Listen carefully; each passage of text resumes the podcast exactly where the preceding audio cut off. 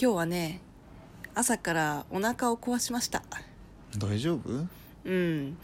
まあなんかわからないけどちょっとお腹を壊してしまってだからそういう時のトイレのありがたさというかうん安心感うん包み込まれるようなうんってすごいよねすごいトイレを褒めるやっぱりトイレっていうのは本当に最高の空間だよ確かにそうプライベートも確保されるしねうんあの、うん狭い空間がいいのかもしれないねねうん、まあ、そんなわけでですね今日は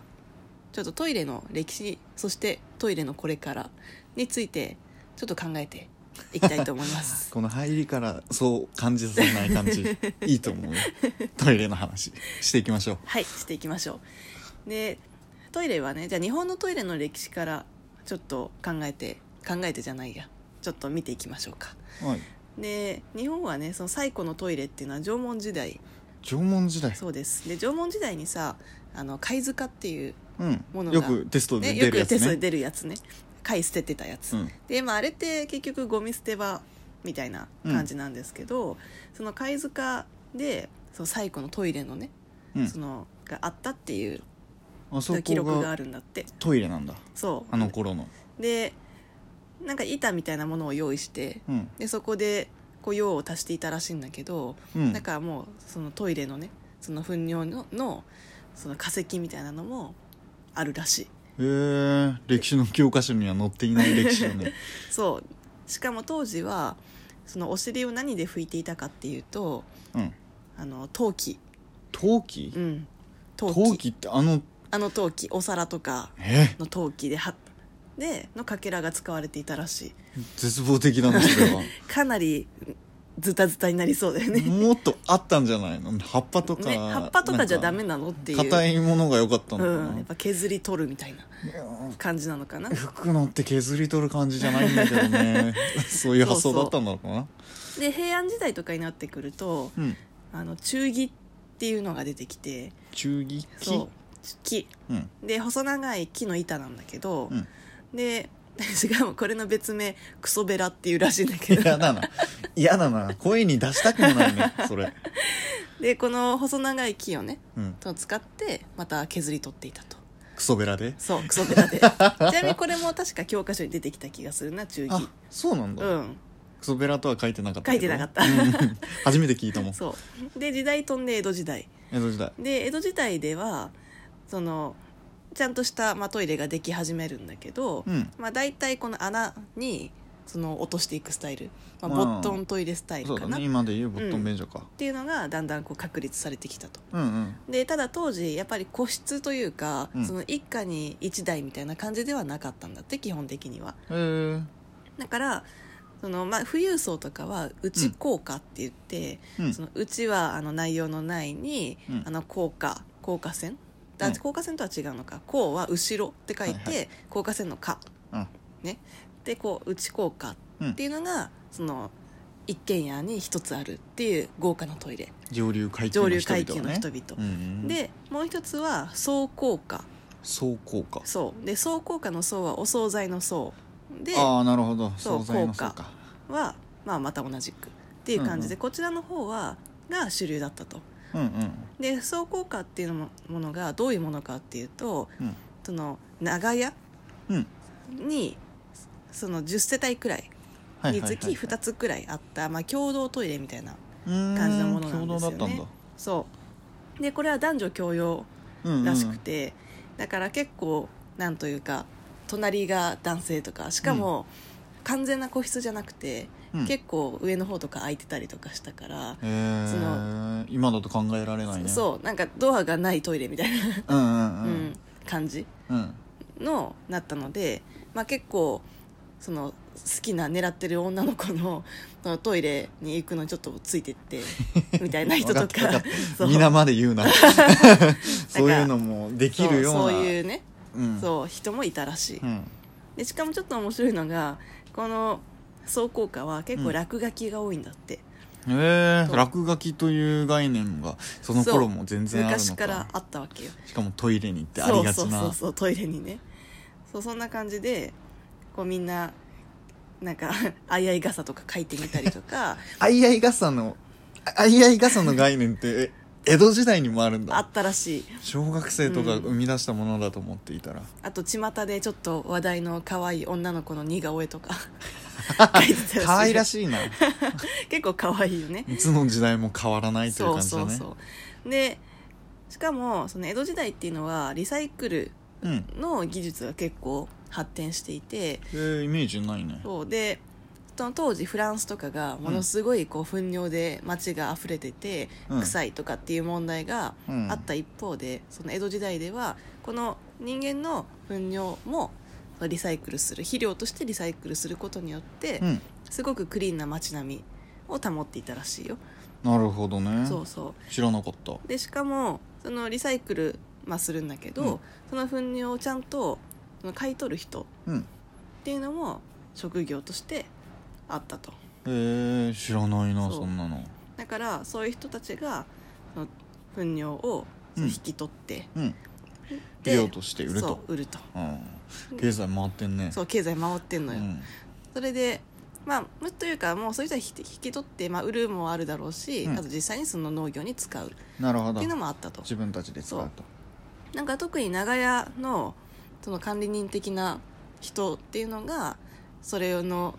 それで得た利益、うんそのお金を全部受け取るっなるほどねていうその権限があったらしくうんなので結構それで儲けてたらしいいね、うん家賃もだしそうそうそうそう糞尿もだし、い、うん、結構大事な収入源だったらしいよへえあとイベントとかあった時にうん公衆トイレみたいなのもうん作って、うんでそこでもまあ同様にそこで大量にゲットできるからそうなのそうなんか確かに考えてみたら、うんトイレってどうなるんだろうと思ったらそうそうそこも商売としてやってたわけそかうなんですようんあんな感じでその貴重なね、うんその収入源としてうんのトイレっていうのは使われていたとおいうことらし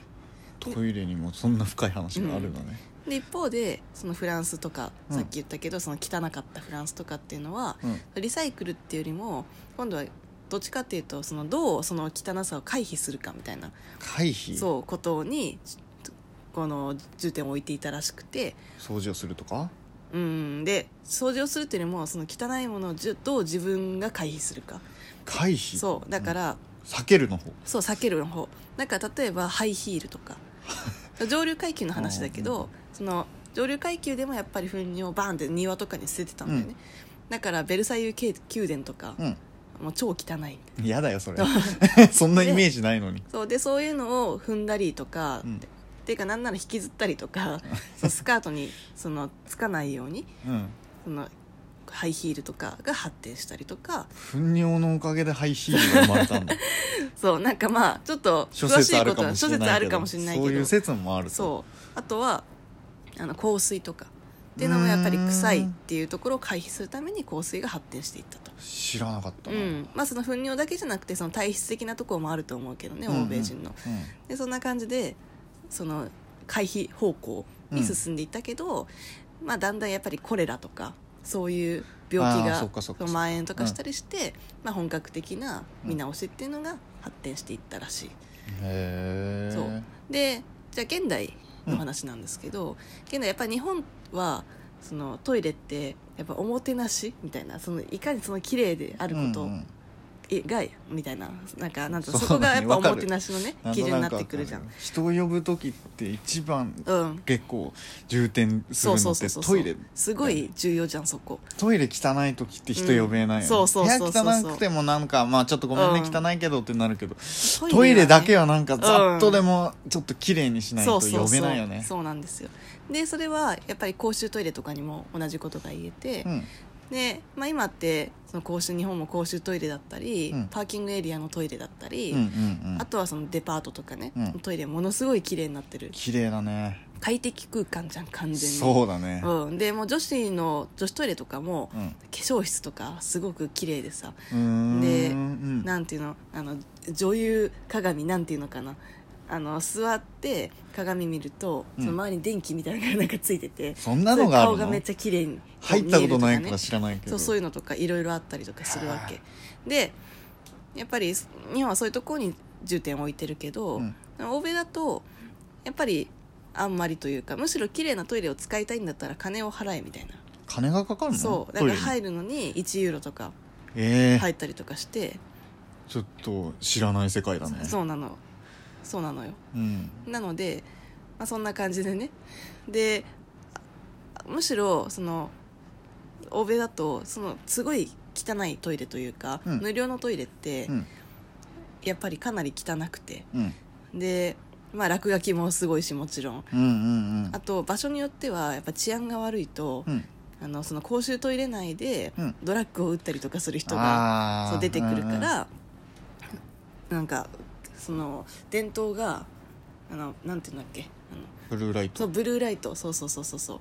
ブルーライトになっててで血管が見えないようにするためああそのためなんだねそう、うんにブルーライトになってたりとか注射できないようにそうそうそうそうそうそうはいそう、とかっていう現実があるんですねはいはい知らない世界だなね知らない世 界でもこれからのトイレってさ、うんまあ、ちょっと話は変わりますけどうんやっぱりこんだけ特に日本だとさものすごい今ってあとは試着室じゃないけど、うんその着替え室みたいなのついてる時もあるのねトイレにそうなんかどんどんどんどんトイレがさうんそのハイブリッド化してるというか何でもできるそう場所に用を足す場所だけではなくなってくるってことか、もうなんならこれからトイレを中心になんか動いていくんじゃないかなそれは言い過ぎなのかもしれないけれどねあとやっぱり LGBT とかっていうもは結構ワードがさうん浸透してきたからそうだねやっぱりそういう人たちのそのじゃあトイレってどうするのっていう公衆トイレうってっん男女で分けてしまうとうんそうそうやそうっそぱうそうり入りづらいとかがあるからねていう問題とかうんいろいろ出てきそうだよね、ううんん、まあそんなわけでうん、トイレについて今日は学ぶ会でした、すごい知識が詰まってたね知らない世界だった、うんというわけで皆さんまた次回さようならさよなら